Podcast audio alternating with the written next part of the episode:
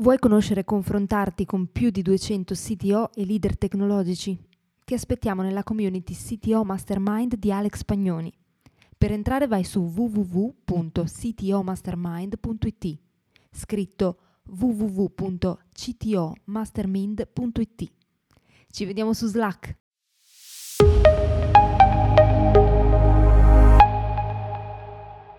Gli sviluppatori sono figure richieste, costose, difficili da trovare e ancor più da trattenere. Strutturare una corretta developer experience può aiutarti a ridurre il turnover e attrarre talenti. Come? Ce ne parla Alex Pagnoni in questo talk tenuto per CXPA. Buon ascolto! a partecipare, ma è veramente molto assidua e, e, partecipa quasi sempre.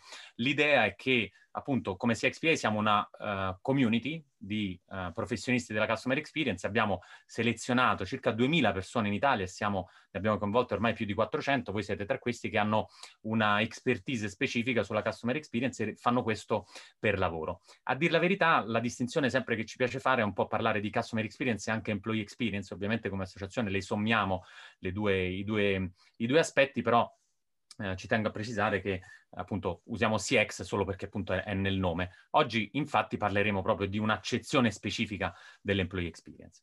Um, al momento siamo semplicemente Italian CXP Network, abbiamo un team di leadership in cui è entrata anche Marta Castaldo, i nostri eventi sono eh, assolutamente liberi. Poi cominceremo a fare anche degli eventi per, per associati, ma insomma non, non, non, siamo ancora un'entità giuridica, non vogliamo fare associazionismo, quindi è veramente una chiacchierata tra, tra, amici. Mi permetto di dire amici un po' nerd della customer experience, quindi diciamo ci divertiamo anche con cose molto tecniche. Oggi in più aggiungiamo il livello eh, tecnico di, di, di developer, quindi è eh, diciamo, sono molto curioso di quello, di quello, che uscirà fuori. Questa è la nostra pagina ufficiale su eh, cxpa.org, potete accedere come shortcut anche digitando um, cxpa.it, venite ridirezionati su questa pagina dove trovate poi anche gli eventi.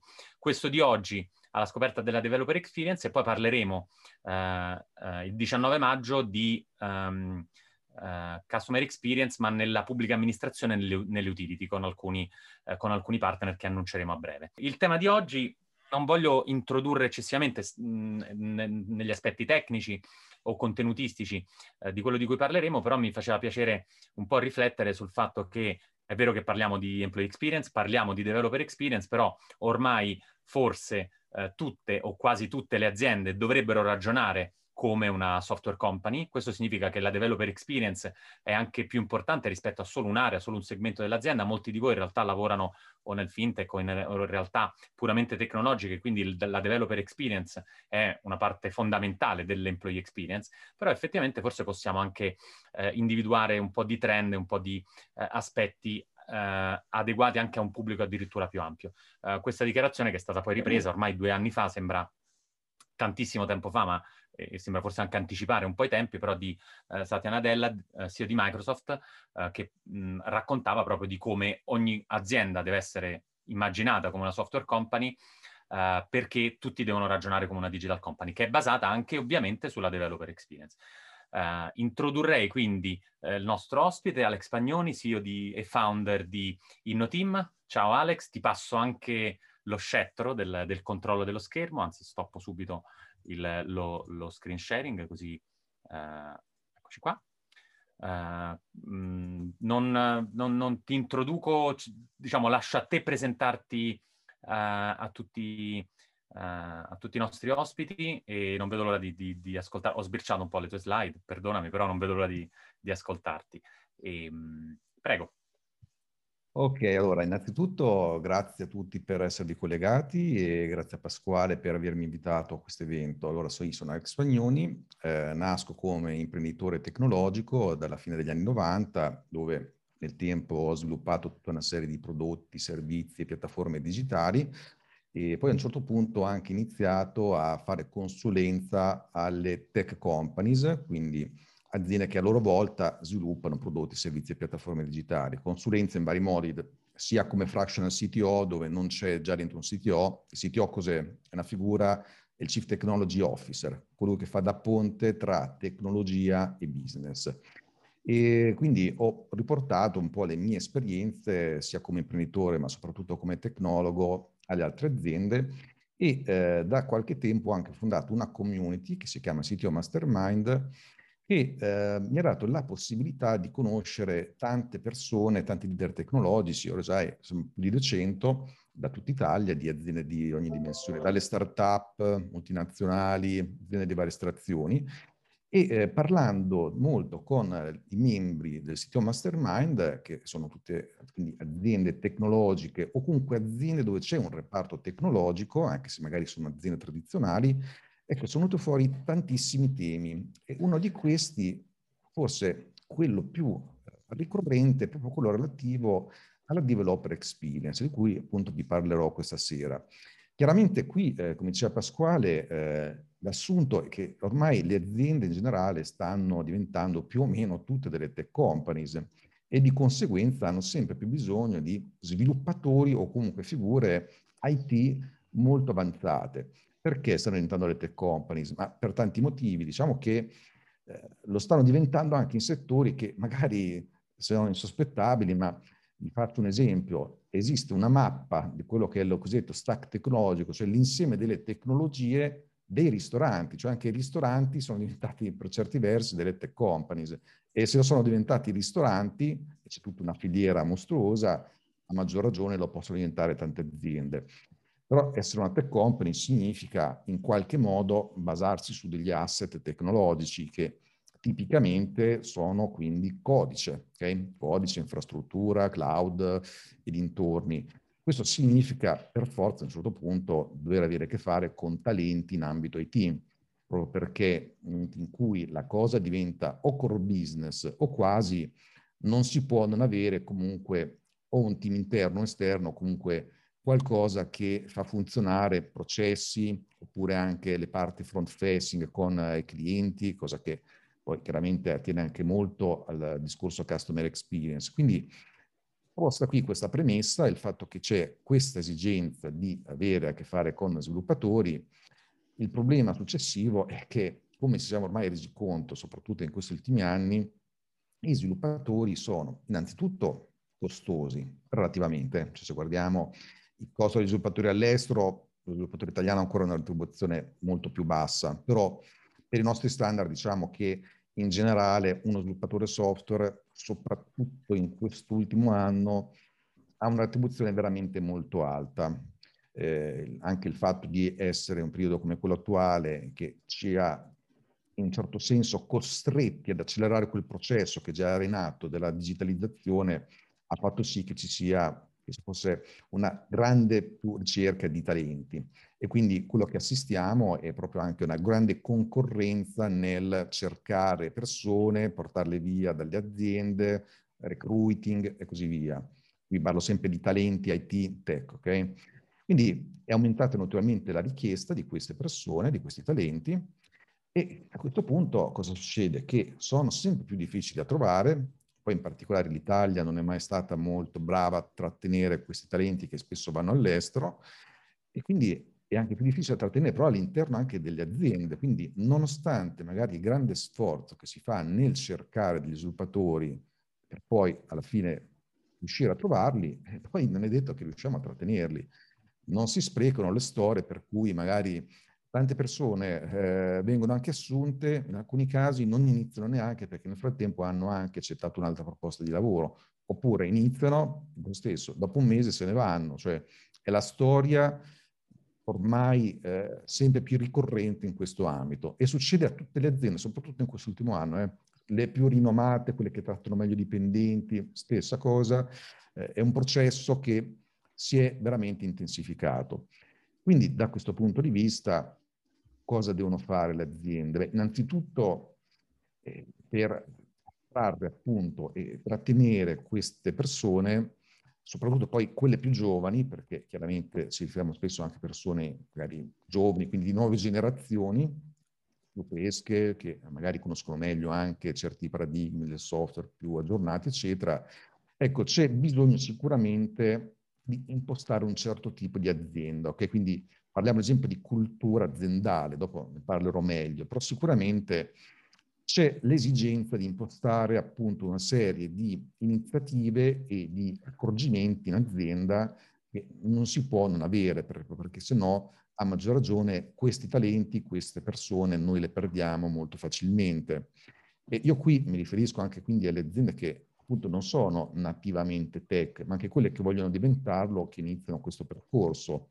Quindi è un qualcosa che bisogna assolutamente tenere in considerazione. E come dico spesso poi, molte innovazioni, anche sociali, anche nell'organizzazione del lavoro, anche in ambiti come il business in sé, il marketing, modelli di business, sono nati in questi ultimi anni proprio dal mondo dello sviluppo software. Su questo magari mi soffermerò, ad esempio lo sviluppo agile, qualcuno magari di voi l'ha anche sentito parlare, anche questo dopo lo spiegherò, ecco che questa cosa ha rivoluzionato il modo in cui si costruiscono i prodotti, tant'è vero che questa cosa è stata portata anche al marketing, cioè sono anche reparti marketing che hanno adottato modelli di eh, impostazione del loro lavoro in modalità agile. C'è anche un libro, Radical Management, che proprio porta Scrum, che è uno di questi metodi qui, nel marketing, e tante altre innovazioni. Nuovi modelli di business sono creati tramite il software. Quindi è chiaro che da questo punto di vista anche questi cambiamenti qui architetturali e fondamentali portano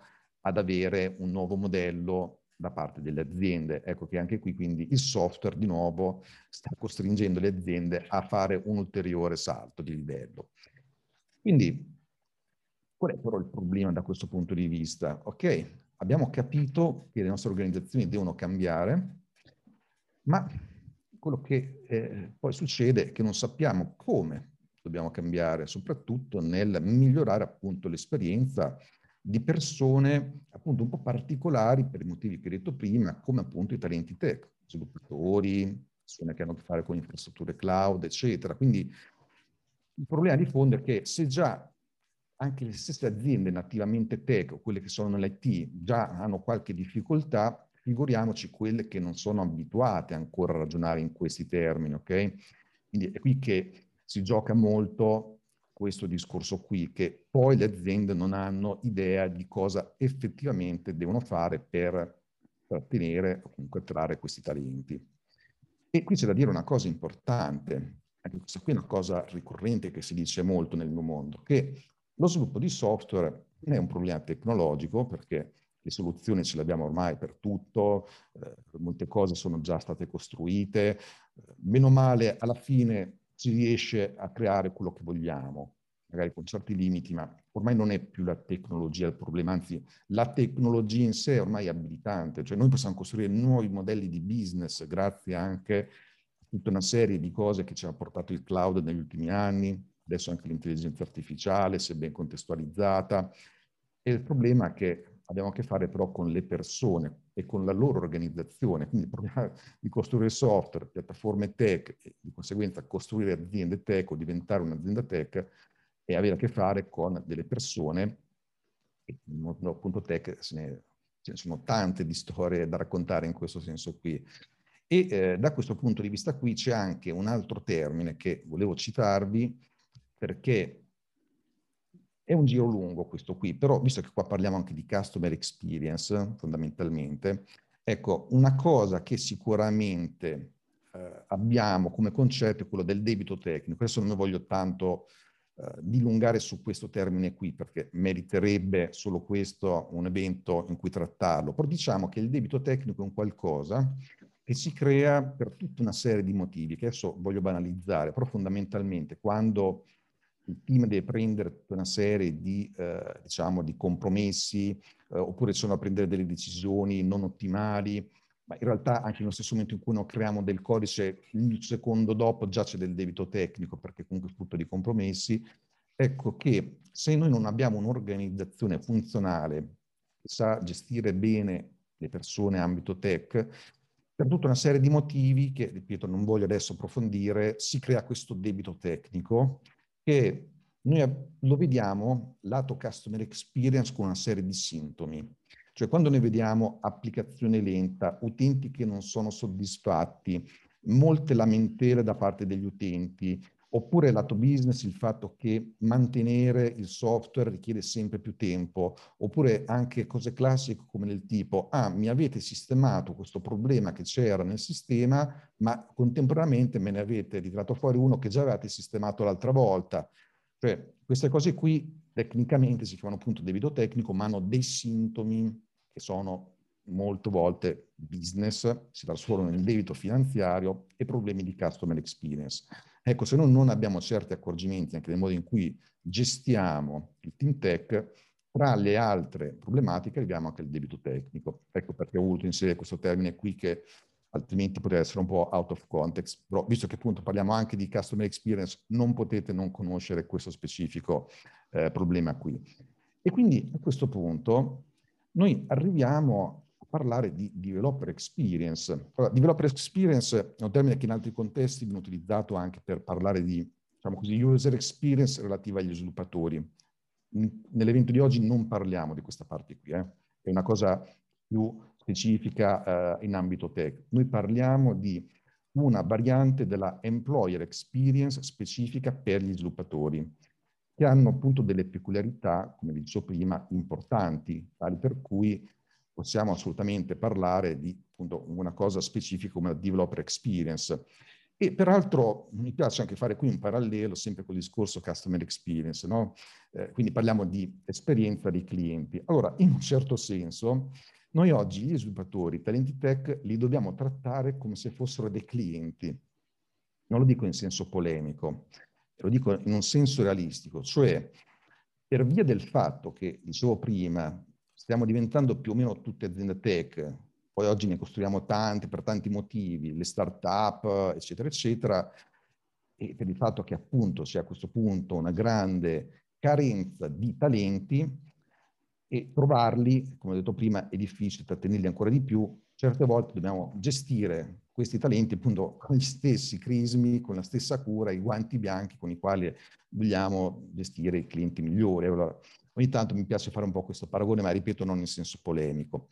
Ecco quindi che per eh, arrivare a questo punto qui dobbiamo però specificare meglio cosa è la developer experience, ma soprattutto anche cosa non è.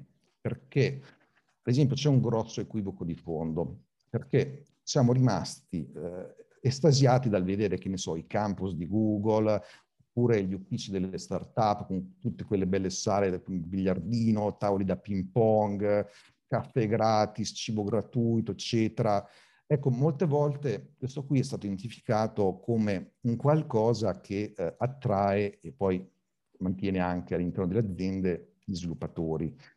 In realtà questa qui è più una conseguenza che non una causa. Cioè la stessa Google ce l'ha spiegato su tempo che in realtà non è che ha attratto i talenti grazie al suo campus e basta. Cioè il fatto che hanno costruito anche un ambiente di lavoro divertente con tutti questi perks, eccetera, è stata una conseguenza della loro cultura aziendale. Il problema è che poi dopo molte aziende, molte altre start-up hanno pensato, ah, Google ha fatto così, Facebook ha fatto così, facciamo anche noi la saletta con la tavola da ping pong e quella è la nostra developer experience. Al massimo quelli sono dei benefit, sono delle cose in più carine, molte volte funzionano, in altri casi in realtà portano anche dei problemi. Sicuramente questa non è la developer experience, ok? come non è anche ad oggi solo la retribuzione. Come dicevo prima, il costo degli sviluppatori è alto e si è alzato ancora di più.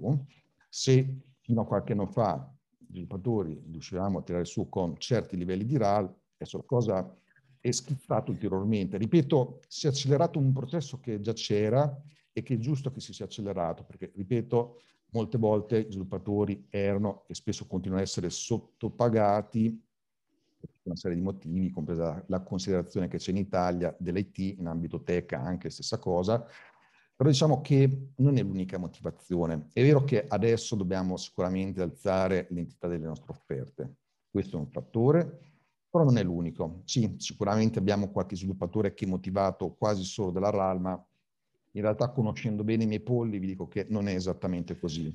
È magari uno dei requisiti, ma non è quello essenziale.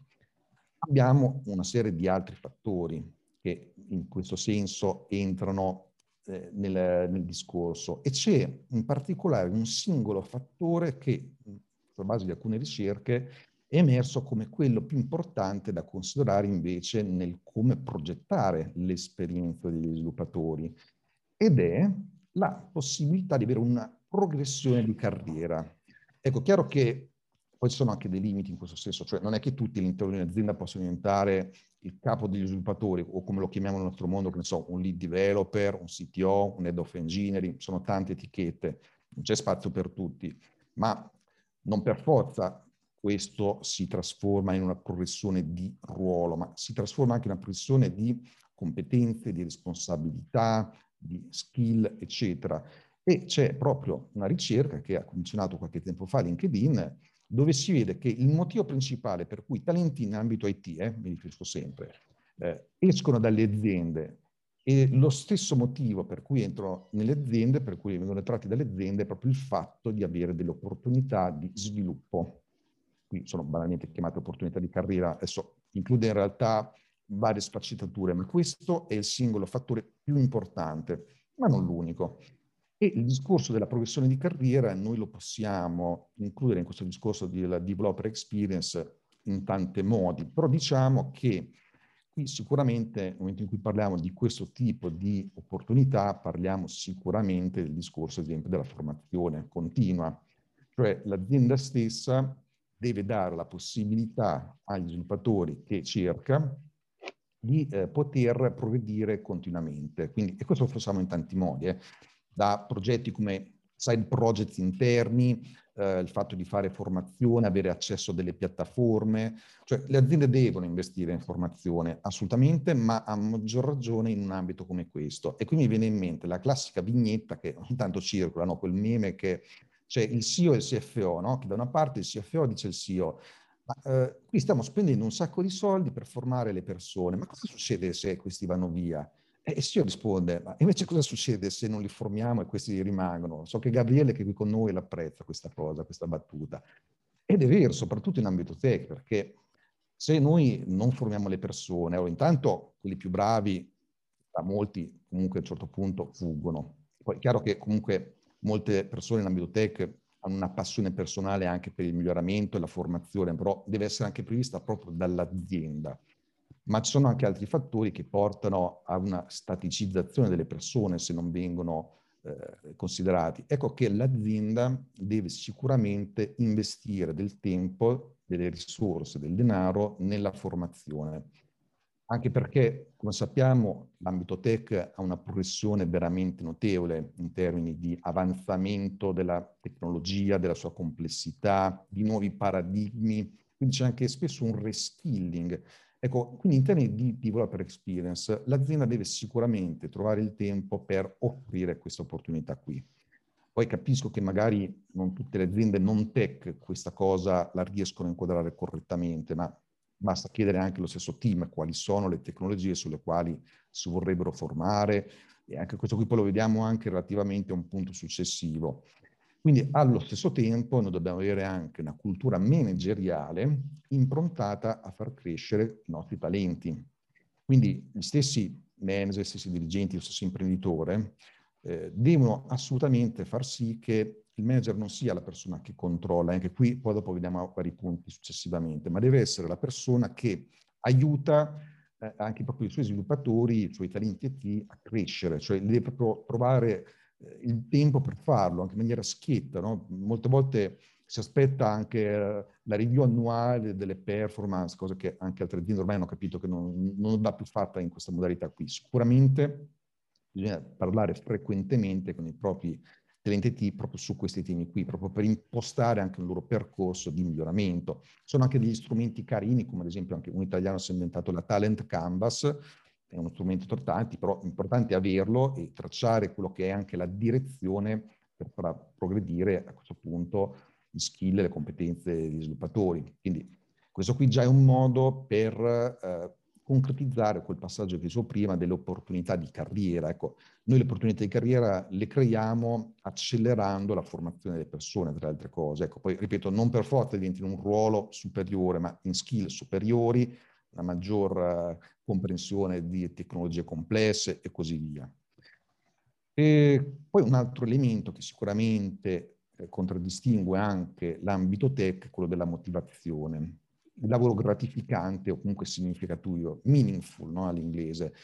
Cioè, noi non possiamo ottenere degli sviluppatori, ad esempio, sempre fissi a lavorare, ad esempio, sulla manutenzione di un prodotto, cioè già che poi facciamo rotazione, poi ne parlo anche di questo dopo, ma allo stesso modo tendenzialmente bisogna che noi diamo anche l'idea che gli sviluppatori stanno creando qualcosa di importante, okay? quindi questo dipende poi anche dall'azienda stessa che di suo deve, deve, avere un qualche prodotto, un qualche servizio che è meaningful a sua volta, ma di sicuro questo significa che noi dobbiamo aiutare gli sviluppatori dell'NTT ad avere motivazione. Chiaro, devono essere intanto motivati per loro conto, e non tutti lo sono, ma se dall'esterno, cioè dall'azienda in realtà non viene dato lo spunto per questa motivazione, ecco che andiamo a, ad ammazzare emotivamente, in termini di motivazione, delle persone che invece cercano tipicamente spesso di avere tanti nuovi stimoli e devono avere l'idea di stare producendo un qualcosa di importante. Cioè, quante volte ho visto anche colloquiando le persone, gli sviluppatori, ecco, una delle ragioni per, che mi danno per quale motivo vogliono andare via dall'azienda in cui lavorano e perché si sentono che non stanno più operando su un qualcosa di significativo. Quindi questo è un altro elemento di developer experience molto importante. E questo poi porta anche al fatto di includere il fintech nei processi decisionali. Questo, questo si apre un mondo gigantesco, ci sono persone anche più esperte di me che possono raccontare tante cose, visto che si è collegato anche qui con noi una persona molto esperta nel tema. Sicuramente eh, questo è uno dei modi, tra gli altri, di rendere più motivate le persone anche rispetto al punto precedente.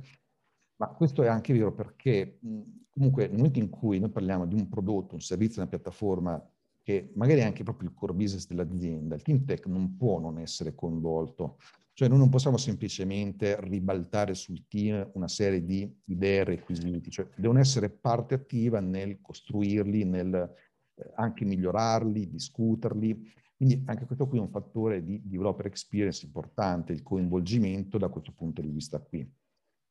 Ehm, un altro fattore che io stesso vedo spesso essere uno dei motivi per i quali poi le persone se ne vanno è lavorare con modalità arcaiche. Ecco, è chiaro che anche qui se l'azienda è un po' più tradizionale e pensa di operare con delle modalità classiche eh, o comunque non improntate a certe modalità moderne, prima citavo il discorso dell'agile, dal mio punto di vista ormai è anche roba vecchia perché eh, nasce vent'anni fa il, il manifesto agile, ancora tante aziende devono capirlo, poi adesso parliamo anche di altre cose, lean, tante, tante altre cose. L'importante è far sì che ci sia un modello di lavoro, anche qui non c'è il project manager che assegna task, eccetera, eccetera, ma un qualcosa di ben diverso che qui sono vari paradigmi di modalità di sviluppo, modelli organizzativi da so, Scrum che è puramente organizzativo, Extreme Programming che ha anche pratiche ingegneristiche, ne possiamo citare tante. L'importante è che abbiamo modalità di lavoro moderne, anche su, cui, su questo si può poi andare più in profondità, ma sicuramente già questo come concetto lo possiamo fissare così.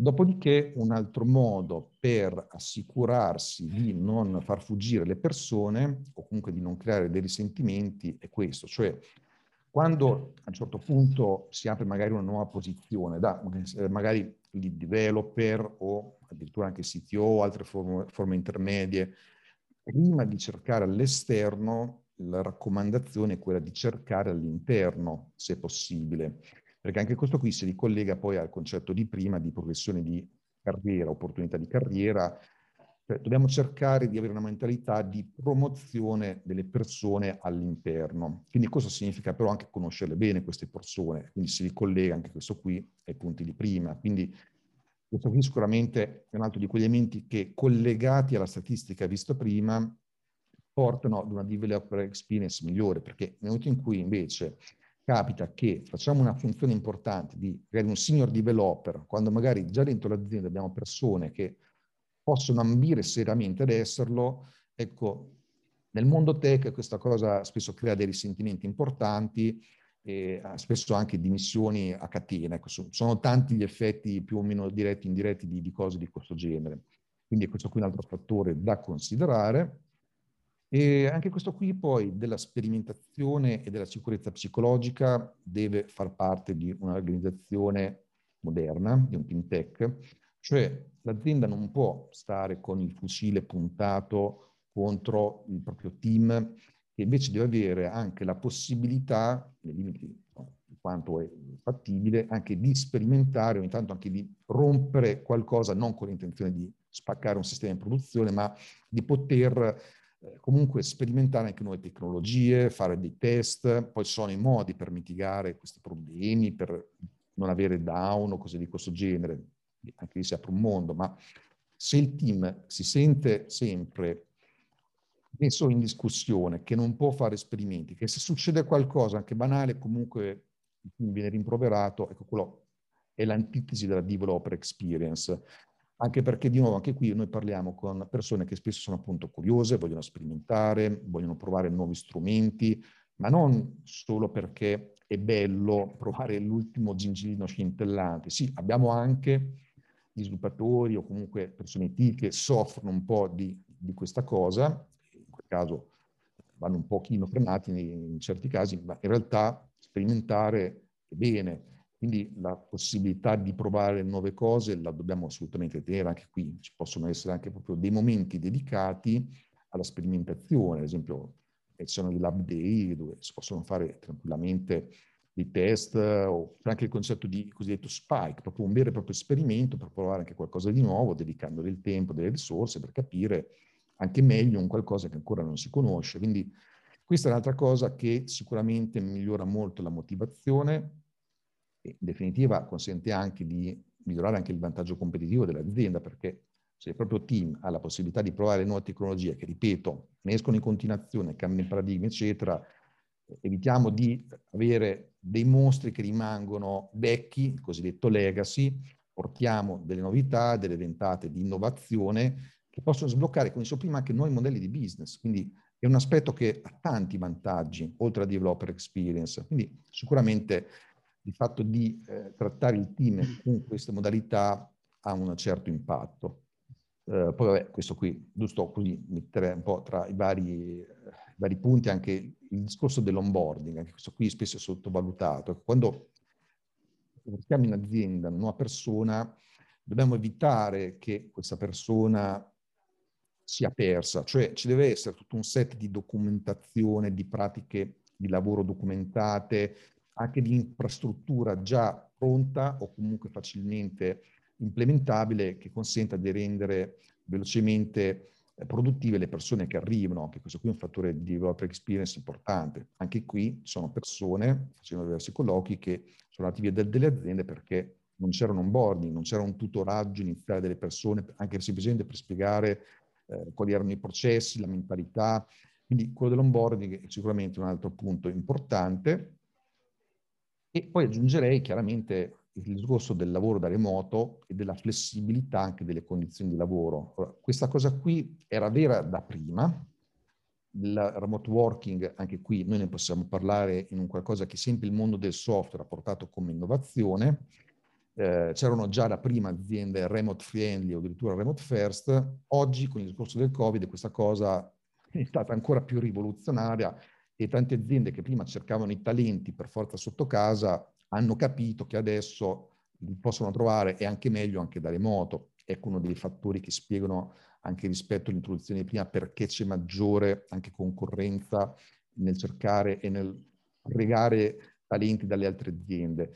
Questo però, di nuovo, cosa ha fatto? Ha fatto sì che le aziende, appunto, forzatamente abbiano dovuto eh, comunque concedere il lavoro remoto, chiamiamolo smart working, telelavoro, remote working, vedere come viene realmente implementato, però sicuramente questo porta al fatto che adesso che le aziende l'hanno dovuto fare, eh, un po' alla volta però, man mano che anche le condizioni di sicurezza, di salute lo, lo consentono, già si vedono a prima visaglia delle aziende che stanno iniziando a richiamare le, le persone in azienda.